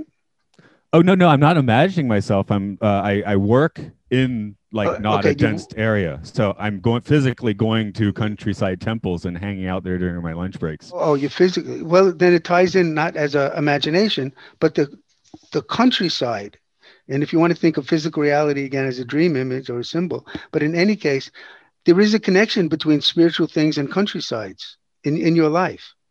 It seems so. And um, when I was younger, I was more of a city boy. I, I grew up in the suburbs of Atlanta, so that's saying nothing to someone that grew up in Queens, Manhattan. But I went, we uh, Boy Scouts, and we went on like a two week hiking trip and came back, and I we went downtown and I told my dad, "Oh, I didn't feel like I really came home until we came downtown and we're in the city." But that's so different to where I am now, where I would much rather go up a mountain and uh, be around nobody. Uh huh. Yeah. Well, people do that like uh, wherever they could do that in the crowded city, also. Yeah. By oh, the way, yeah, I think it's I think it's persistence of memory. That the Salvador Dali painting, not persistence of time, persistence of memory. Yeah, Persistence of Time's a metal album. Now that I think about it, same thing. He was gonna yeah. he was gonna write that album, but he didn't get involved. So persistence of me- of memory, and again, that's what you were saying. Time, it, the persistence of mer- memory is tied with time, and that's why he has all those dripping clocks all over the place, and that's like the inner landscape of your memories. So you're totally correct, in my opinion, on that one. In the, place I live now, on the other side of the world where I grew up, uh, like I said, I started taking those little, little steps to places farther away and farther away. And finally, it's like there was just a magnet that was always dragging me here. Even the first place I lived in Japan wasn't quite the right place. Uh, and you were open to follow your feelings, right? Yeah, yeah. Uh, although sometimes I wonder if you know if, if there was a past life where I'm here and I just like, oh, I should do something else, or if I wanted to see if I could get dragged back. Uh, despite these things these questions are always possible but again according to the Seth material the present he says the present is the point of power. That means from the present you could contact and learn the past the future. So you don't have to like think about that it's a past life thing or even if it is you in the present you have you could contact all of it. So the present is the point of power. You're not uh, a victim or at the mercy of something that happened in the past necessarily. And so whatever happened to you, possibly in a past life, it is very possible. It's also, you know, you're still connect, you're connected to it in the present as well. Because the yeah. present is well, I like to think of it as a power. fun thought experiment. yeah, and it might very well be the case. I don't see why not. It just all depends on, you know, like the all of this stuff, and this is what scientists don't like about it. It's all very subjective. So to me, if I'm having a dream about someone who who who's who died, my tell to me is the dream is super realistic. It's like, you know, like you can knock on something and, and you can hear it. It's like physical reality almost. Those dreams to me are, are when it comes to people who who've passed on. Um, it uh, those those that's telling me no, that person's here. We are talking. Be, you know, it's happening. And of course, I could be wrong, but what does it matter? I believe it, and so, so that's what I believed. And uh, some, and but also the the tricky thing is, things could also be symbols. You know, so uh, you could be symbolizing the person who passed on could also just be a symbol of something or he could be there or she you know could actually be there visiting you in your dream and you know this is i don't know if you've been following the the, the fake seth things that go on in the current modern days here, postmodern days, where a lot of you know Seth said he would only communicate via Jane in order to maintain the integrity and authenticity of the material.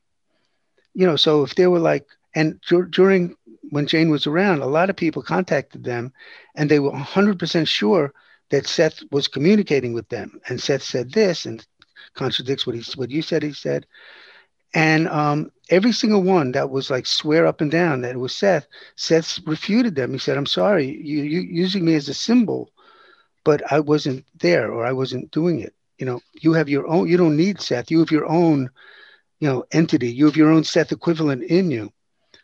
And and today though, today and since Jane died, the same thing is happening. People are popping up saying, I'm now speaking for Seth, or Seth is now communicating with me. And the same theory holds true that Seth wanted to maintain the integrity and authenticity of his material. So when you know it's Jane Roberts doing Seth, that's the Seth material. If these people were correct, Seth would have either been lying or not, not changed his mind and no longer care about the integrity of the material. And instead of just coming through one person, he now chooses to come through anybody who just happens to ask. So that's an ongoing thing happening nowadays with, I, I call them fake Seths because um, I maybe I'm not that clever with a name, but that that's that's what I came up with. So this whole idea, you know, the, oh, this is going back into symbols. I believe what Seth said, and I, I have like a 21 quote. It's really good. All the time Seth said it, and or Jane, and he explained why he's not. He would never communicate to somebody else. Um, so, um, so I all these quotes, and Seth, uh, I forgot again. Great. I guess now I'm starting to lose my mind, so that's good. but um, okay, it had oh, these fake Seths coming through. I remember. So these people, I believe all, all of them, either they're just lying, which I, will tend not to believe, although you know I, I, just like to look on the good side of people, or they're they're using Seth as a symbol, like Seth is symbolizing their own inner communication, which Seth said would happen. And if you don't recognize a symbol as a symbol, then you see it as a fact. And that's what I think is happening with these people who say, "Oh no, Seth, I'm communicating with Seth in my dream," or "I'm speaking for him now." or automatic writing. All these things came up when Jane was around. Seth refuted each one. And Rob made the point that before Jane's books, where is where was all these Seth things coming up? You know, there was no one saying they were communicating for Seth. And I'm adding on top of that because people say, well, and this is true, this part of it, Seth was expecting to have 40 years of work with Jane, and he only had about 20 or 21. So now some people say, well, there's 19 more books left to be written, or 19 more years of books. So he's he's he's not he's still he didn't know Jane was going to die. So now he's coming around to finish the material, which you know, which would make no sense because it would just ruin his material, watered down, and it would um be it would just make Yeah, and uh, my wife was saying how he, he said he couldn't do it without Jane anyway. But if there was all this new and Rob, both I could tell you about that in a minute. But if all these new information, new books were coming out, and not just watered down, distorted things that Seth already said, where is it? Where is that new stuff? What are this new fascinating things that weren't in any Seth book? And it's so fascinating that Seth wanted to get it out but couldn't. So on any level, that that doesn't exist. Seth said if he tried to come through other people, if he if it was possible, it would be greatly distorted. And he said he doesn't want to have anything distorted. And because of his connections with Rob and Jane, he's giving material that he says is the least distorted as possible coming from his dimension to our dimension. So distortion was very, very important to him. So um, so that's the my symbol story. So they're using it as symbols. Seth is a symbol, and they believe it's real. and um, and that, that that's the symbol part, tying into whatever you dream, waking reality. We look at it as our symbols. You know, the sidewalk is a great symbol, or roads. Where is it leading to? It's our path of life. There's a lot, lot going on all the time. I got a friend who just, uh, you know, uh, we we live in a valley, so he just looks at a mountain, says, "I'm going up that one today." Uh huh. A little, a little more hardcore than I am. I, I tend to walk the same paths uh, a lot of the time. uh huh. So, uh, but you guys have mountains to to do that with, where yeah. most people in the cities have sidewalks. oh, I, I, I I'm a guy that'll count the cracks or step over them and you know think about what I'm doing sometimes. Uh, again, yeah, I, I, with the frogs, I was looking real close to the road last night. I don't count the cracks. I, I step over them. Yeah, I've um, done a little of both. Depends yeah. how bored I am. But uh, yeah, um, like for me, yeah, of course I haven't done that. I, I do remember a few years ago encountering someone teaching me in my dream. This was actually a, a, female presence having lessons and then having a dream where I actually took this person to the train station. They went off and I haven't seen them since. Probably uh-huh. about 10 dreams with this this well, entity. Those are the those are the symbols we come up with to make sense of the dream. You know according to seth we, we wouldn't we wouldn't even know what was going on in the dream but we and the dreams happen in deep sleep. And the rem period is when you're translating the dream to yourself. And we come up with symbols like the train that we can make sense out of. So one of the things was uh, jane once had a dream about all she remembers was about a leaky tub. And then seth told her well you see, it was a lot, a lot going on that night. Your body, you see your body as a leaky tub because you feel like you're middle aged and getting older. You visited Rob in an out of body when he was drowning on a ship. And that you just, you don't remember that, but that was the leaky tub. And the last thing he said was you were visiting a friend in California who you hadn't seen for 20 years.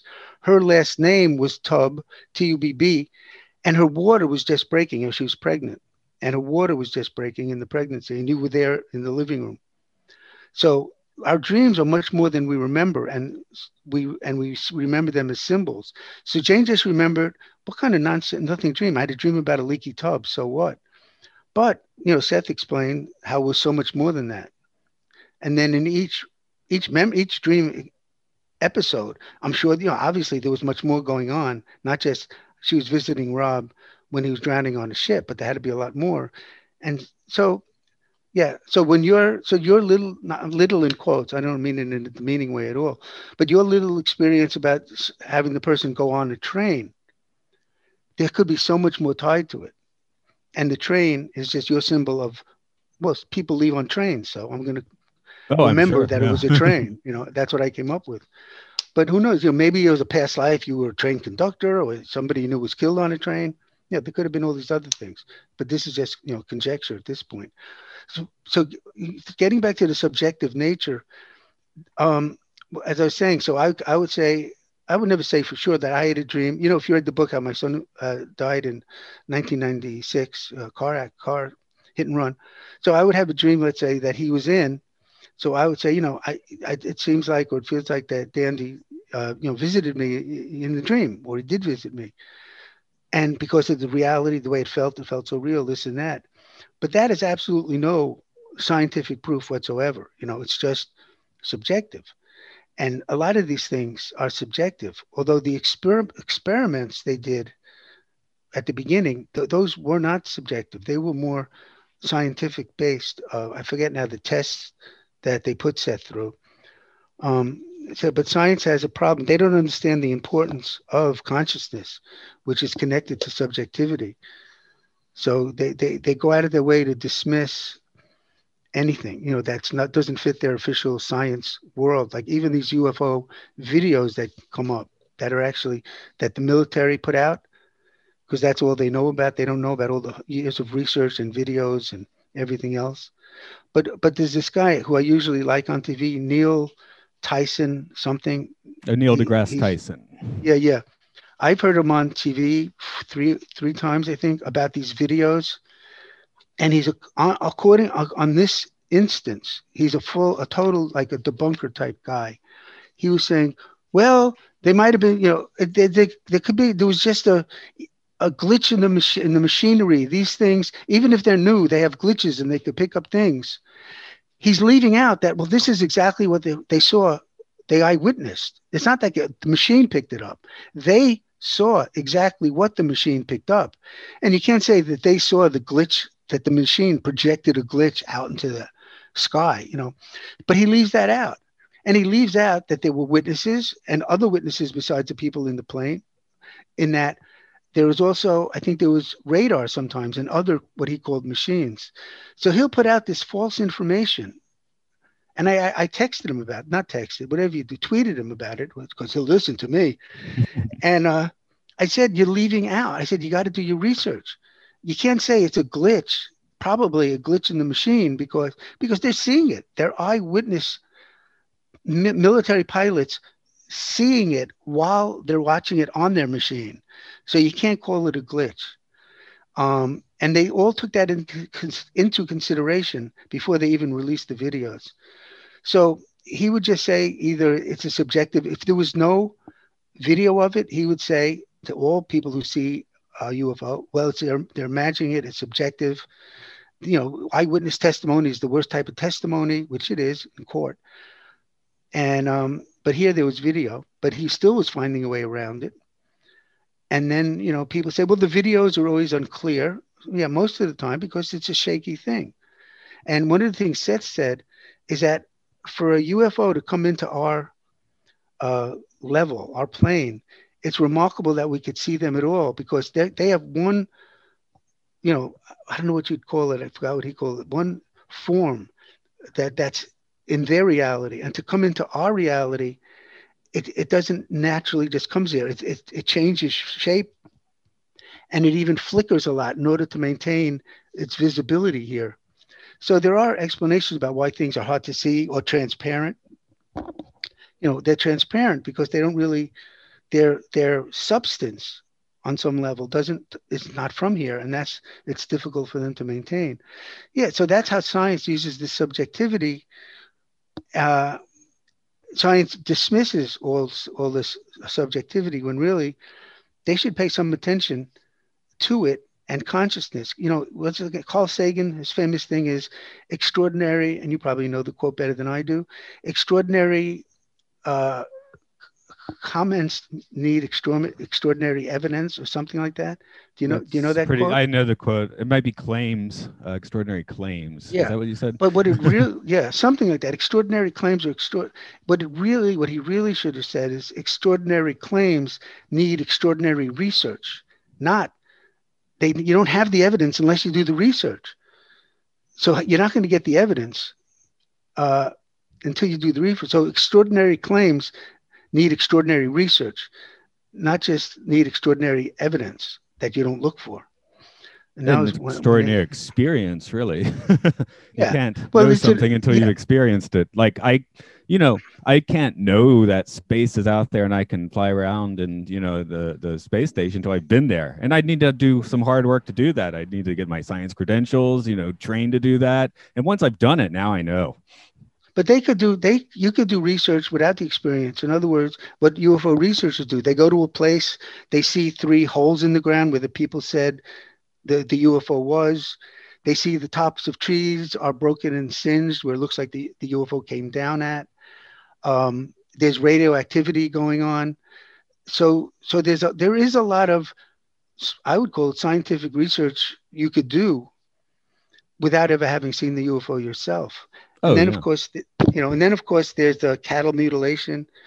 Um, what's it, Linda Linda Moulton Howe does great does great work, and uh, on on this stuff for, for decades since 79 i think but she's caught up and i say but that's only my subjective thing she's caught up in this computer simulation that maybe reality is just a computer simulation and to me it's really we're witnessing the creation of objects how they are naturally created with this flickering and coming in and out and people look see that and say oh that's like a, a computer simulation you see how it's flickering that's like a matrix it's flickering so um so she believes that. And another thing, I don't believe, I, I, I believe in UFOs that they are totally. And I had, I had a show, my wife and I, a cable TV show on them. And we interviewed, it was called UFOs Today. We interviewed uh, like Whitley Strieber and other people, the guy, the, the guy who did the hypnosis with the missing time, and also ordinary, quote unquote, ordinary people with experiences, and other researchers and this and that. Um, so, but one of the other things that Okay, so so Deb, I'm now losing my mind because I'm when I go into a sidetrack, I don't remember what I was going to say. Um, yeah, we're talking about UFOs, and it was an important point I wanted to uh, make. Linda Moulton Howe. Oh, Linda Moulton Howe. One of the other things that I don't. So I agree with all these things and other dimensions, and uh, but a lot of people today, when it's it's uh, popular, is like there's this intergalactic, there's this war going on. You know, there's the good aliens and the bad aliens, and they're trying to take over this and enslave that. And to me, that's just an extension of cowboys and Indians. You know, it's us versus them. Either you know, the America versus Russia. As I said, cowboys versus Indians. You go further back in the day, it was the angels versus devils. That this whole mindset of war of of whatever uh, this two p- conflict is just being carried over today. So it's a computer simulation, and there's this, you know, 20th century, second century thinking about the good guys and the bad guys all you know at war with each other, and um, it's just so I think that as there is a physical evolution, I believe there has to be, and this is again my just conjecture or inference, I don't know what it is, you know, that there's a spiritual evolution, that you don't live for a million years or 100, 500,000 years and are still fighting as cowboys and Indians. Uh, so that's another thing that that I uh, dis- disagree with. I'm saying these. What does that say, Debbie? I'm just saying with the technology, they would kill us by now. The what? With the technology, if they wanted to. yeah, yeah. She had the technology. We're looking yeah, and if they wanted to kill us, my wife's pointing out, they could have done it a long time ago or enslave us or anything. But so Linda Moulton Howe, just in those two, I would say for, for the bulk of her work, small areas, because she, she does so much in so many areas. But I would think in those areas she's a little off. But I really uh, respect uh, the work she does. She's like a, a, a bestial machine getting her work done. Yeah, as I said at the start, I, I came to Seth's material in the first place by reading a book about the secret space program, which I think gets into some of that sort of stuff. And I don't buy it, but it's interesting. It just led me uh, the direct. You know, you read something, there's an offhand reference. What My, is the secret? What is the? I'm sorry to interrupt, uh, and you could continue, but I was just going to ask, and if you want to get to it, what is the secret space program, and how would that, in any way, tie in with Seth? Um, it's it's just it's kind of wacky stuff. It's um not quite conspiracy. It's it's wacky stuff. It's not. It's just uh, the idea that oh the military is actually has these technologies and they build secret spaceships and maybe you know Star Trek showing you it, it's pretty out there. But there's a mention in there just like all people who work for the program are required to read Seth and the Law of One, and that's what led me to read nine of the Seth books. That's that I, that first of all is, is amazing, is incredible. It's like it, they were required to read, uh, you know, a, a, cookbook from 1957 before they did it. Uh, because it's so. Anyway, I don't even know if that made sense. Oh, uh, what I told what you, you mentioned. It's just what happened. Yeah. yeah, that's what. But you said the law of one. You didn't say the law of attraction, and the law of one also to me is is a mis is a something that's not because at my understanding of the law of one and it could be limited is that we're here now and then when you die you go back and join this oneness that we're all one and you become one again. But according according to seth i'm having blinking but i don't know what doesn't matter. According to seth um, you you you your personality never is never annihilated. It never it, it doesn't get swallowed up in some oneness or some nirvana it doesn't get uh you know anything it, it it's oh it's there it's inviolate that your personality as it is does not get lost or swallowed up. So, yes, you are a part of this one, but you're also a separate individual and a separate consciousness. And the two, you know, the two exist. Get it? That, you know, so that that is a, disagreement I may have with the law of one if I do understand it correctly. Um, yeah, I think, but yeah, and again, yeah, maybe reading both those would uh well, it'd give you things to think about to contra- where yeah. they do contradict, but uh, that's but, again but, mental thought experiments. But, but but for you to say, and you're saying it, that there's this secret space program. Oh, I'm not saying there is one. I just read a book on oh, it. No, no, no, no, no, no, no, no, no. Forget that there's one or not. It's immaterial. But for you to say that the book says there's a secret space program that has UFO that has UFO stuff. Now I think that's that's very possible I, myself. That from captured UFOs they could have uh, you know have these things. You know I would say it's I don't know 50-50 even. But but if there were these uh, a secret space program that did what you said and now they have whatever you said that they would re- have required reading the Seth material or part, well, certain books from that that's like incredible to me.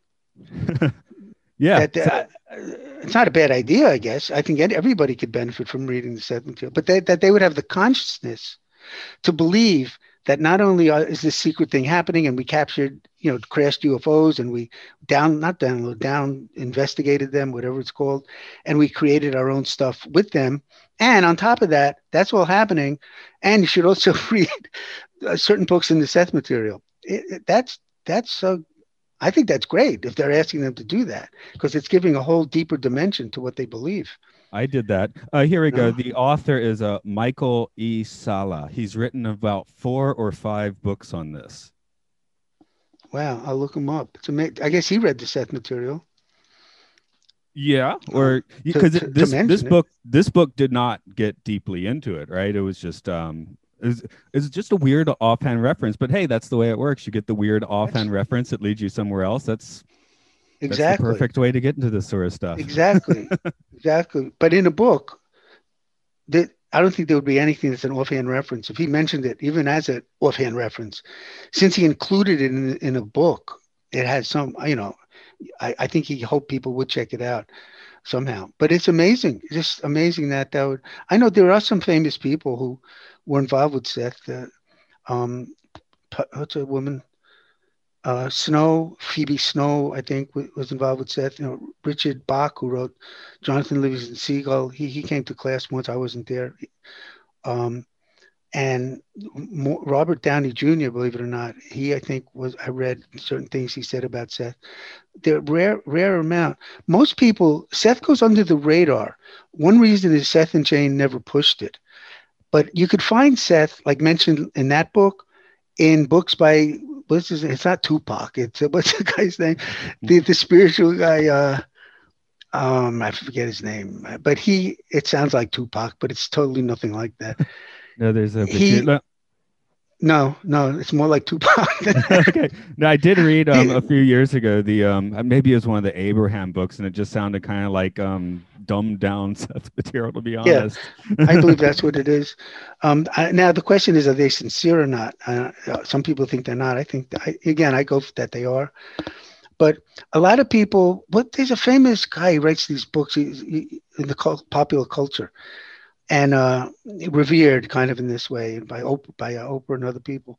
But you know, he makes reference in, in the intro or in the back of the book or something to the Seth material, um, to Seth, and other people they they mention him as an influence, but there's no more really credit or anything given to Seth. And one reason, as I said, is Jane didn't like publicity. And some people, a person I, I, I know own for a long time, maybe not a long time, maybe a year on and off, just a few times, but in the year, he wanted to do a Seth movie called Incident in Elmira. But and um, and, you know, and I thought that was a great idea. Do the movie, and then then there'll be three other movies. You know, people do three other movies, like like that happened with that Lolita murder Buttafuoco. There was like one movie on her, and then there were three movies on her. If you remember who she was. Yeah, yeah. The Joey, Joey Buttafuoco. Yeah, but the p- other people, name. yeah, and there were like three movies that came out. But other people, no matter how much I jumped and cursed and calmly explained, f- turned them down for some reason. But he he said he's he says he's involved with movies, and he had had the script in his head in his mind. He already has people who are going to pay for it, whatever they're called. Uh, a meeting set up with them to get funding and everything, and it was they, he couldn't get permission to use the Seth quotes like Seth quotes or anything in the movie, and so he said, "Forget it." He he he, he said, "I'm not going to deal with these people." I said, "I'll be your in, I'll go in between. You don't have to deal with them. Let me try." but but nothing worked. So if he would have made his movie about 10 years ago, I imagine that then it would be a movie, there'd be two more movies, they'd be talked about on TV, you know, there'd be somebody on some on these millions of talk shows that are around. But Seth, uh, you know, it still exists, of course, and people do read it, but it is not as and I'm, I could be wrong on this.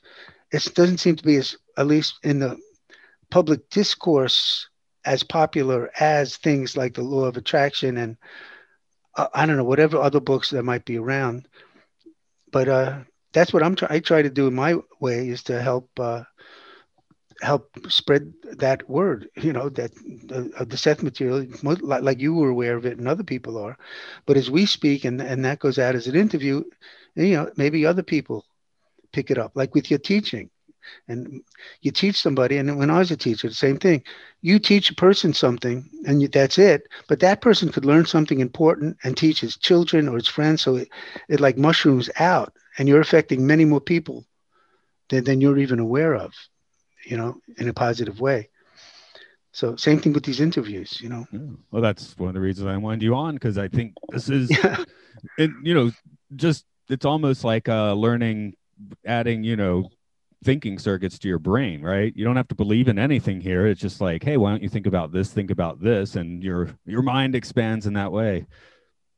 Yeah, when when you said you you know you teach you, you teach English there, and I was in a school called Aviation High School in Queens, and it was mostly it was like fifty eight percent Hispanic and then 10% this and that. But, you know, English wasn't the first language for many people there. And some were in the like your type of class esl english you know english is the secondary language whatever it meant. But so i realized in trying uh, and i taught one of those classes once but in english we have we don't change the word to fit us. Like in spanish there's um there's you know it's baseball so they changed it and in that word they make it baseball so it sounds like that in spanish. But we keep all the all the spellings when when when we take a word from someplace. We keep the original spelling. So so we have many more crazy spellings for things and and many more synonyms. And like laughter the word laughter as you know has no f in it. It's laughter. But if you put an s in front of laughter it becomes slaughter and there's no more f because they're from different backgrounds. Yeah, I watch my you know? students' brains explode on that yeah. sort of thing. Just yesterday, yeah. where uh, students like, "Why is, does it need to be for instead of of?" I'm like, because I mean, technically, it could be of. It just doesn't sound right. yeah, and and so English is amazing that way. It, it it grows. It doesn't it doesn't turn words into their own language, as it like like Spanish did t- took from us, but it, it's not spelled baseball like we spell it. It's spelled B E I S O L or something. So it sounds like baseball. Well, I know Japanese take... has um, katakana, which they use for foreign. It's each symbol is a sound. So it's, you know, if I'm ordering a cheeseburger, I need to be like double cheeseburger or they won't understand me. It almost seems like uh-huh. I'm making fun of it, but that's what the sounds say in Japanese. Uh huh. And also, you know, with symbols, talking about, I, you know, I, I taught poetry mostly for to high school uh, seniors. So I had a free reign really to do what I wanted. But I did haikus and it tied into them doing haikus, but and not the 575 in English, you don't have to do that. But anyway, in haikus, that is so, you know, quote unquote, I'm going to say now, I'll explain why, are filled with these symbols. For them, they were just writing about, like you said, the neighborhood, mountains and Mount Fususki or all this stuff. And now we look at it, these great symbols, but if they were around today, they'd be writing about, you know, the shopping mall and using their 575, uh, I guess it was Japanese, I'm not sure, uh, language. And then 200 years later, those would be their great symbols. So the things that become great symbols to us were really their everyday life. And they might have also seen them as symbols, but they were just drawing from their everyday life. And, uh, so I try to tell my, my students that you know they are important. You know that what they see what they write is just as important as anything they read, and also that I had something. You know, they said that um, the there is um, there is a society beneath the sea. I don't know if I made that up or I stole it from someone, but to me, I was I taught them what that meant was, and I said, this is what I'm saying it means. It's not like what it officially means. I would tell them that it means that under, underneath our, our the, the society beneath the sea, the sea is our consciousness, our conscious mind. Beneath the sea, the society beneath the sea is that our subconscious has it has its own reason, logic, and thought that doesn't need the conscious mind to control. On its own, it makes its own sense. So you could write, and I would try to tell them, try to write something that makes no sense. Stop thinking and just write whatever comes to mind. And my theory was, and it works out almost 100% of the time, that it's going to make sense. One way or another, what you write is going to make sense because the subconscious has its own reason, logic, and thought. And um, so, writing about the supermarket or writing about the mountains or imagining anything, it's going it's going to be loaded with potentially great poems, let's say. Hmm. So I try to make them feel as great as any poet they, they've ever read. That you know they, they all face the blank page. You know. One of the best things I, wrote, I ever wrote were just, hey, these words sound good together. I wasn't trying to say anything in it. What mm-hmm. kind of worked out in the end? Yeah, and there's also a little more more extensive stream of conscious stream of consciousness writing where you feel this urge to write and you just you could write without thinking and one word links to the next and links to the next and you don't even know what you're writing exactly but then when you look at it later oh that, that's really interesting mm-hmm. and I, I told the kids to do that i said don't judge what you write because one of the things for a while was stream of consciousness writing just write whatever comes to mind and don't stop and judge it and don't think about it but just one word leads to another whole thing. Like you said, one thing leads to another. Like you find this one thing and that led you, the Seth material trivia led to the book. That one word you might say that you don't care about, the last word might lead to a treasure of a whole bunch of ideas you wouldn't have thought of unless you wrote that first sentence that ended with that last word. You know, mm. so it, it, the conscious, the subconscious, all that's very creative area. And um, of course, when things come pop in your mind, it's great to write down. There's lyrics or poems. You know, I wrote down like once what came into my mind was silly disobedience, and I just write a, wrote a poem like when you're a poet. I, am totally butchering it, but it was like when you go when you're a poet, you write things like silly, silly disobedience. That that wasn't the poem, but it was brief. But always paid, I would give my advice to you as you're doing it already and you don't need my advice. Try to always scribble down those things that pop up in your head. They could be poems, they could turn into a song lyric, they could turn into a poem, they could turn into a paragraph or an essay, you know, anything. But as you try to write down your dreams, if ever you do, try to write down those words that just pop up, words or images that pop up. They're valuable. they're really valuable. Barrie, I could I could do this all day, but I actually am getting to the point where I'm going to have to go right. catch that train to work. So, okay, um, that's fine. Before yeah, before I cut you off, though, um, could you tell people where to get into your books? And uh, I think you've done some seminars and things. Okay, unfortunately, I, I could have to probably send you. Oh, but I don't see. I don't have a list of places where I did interviews, um, or if I have it, I certainly don't have it in my head. Uh, but if they did a search on on Google, you know, Barrie Gellis, uh, B A R R I E G E L L I S, Seth, uh, they'll probably pop up. Many of them will pop up there. Uh, the the books, Seth Material Q and A, they could get um, online on Amazon. Yeah, I just got an Amazon uh, Unlimited and, to read it. and I just wrote a poem about Amazon. Amazon. It says every every day is Christmas on the back of cruelty or something like that. Mm-hmm. But because uh, the way they treat their workers, um, but also they can get that at Amazon. Now my email is bargell b a r g e l l at aol.com. Anybody wants to write me to send them a book. Now the book is like twenty dollars plus whatever it is on Amazon. I do a thing. I guess this is like an infomercial. uh, if they give me their birthday, because I wrote 4,000 plus poems, as I told you. I'll include poems I wrote on their birthday over the years, you know, inserted in the book. I'll also sign it and write a little note to them.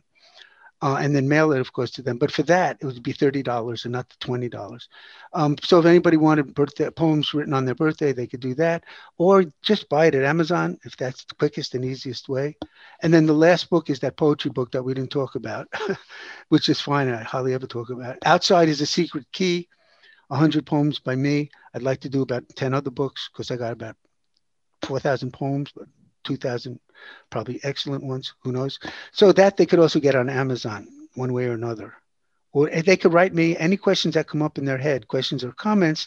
They should feel free to email me as well. You know, be glad to hear from them. Barrie, thanks for joining us, and hopefully, uh, we may say a word or two that'll spark someone's interesting associations and new experiences.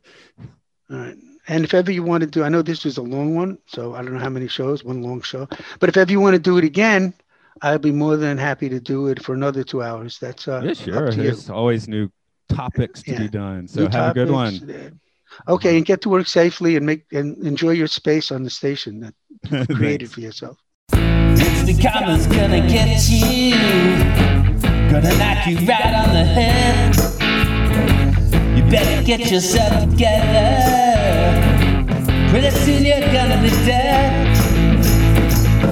What the word are you thinking of? Laughing in the face of love. What on earth you trying to do? It's up to you, The karma's gonna get you. Gonna look you right in the face. Better get yourself together, darling. Join the human race.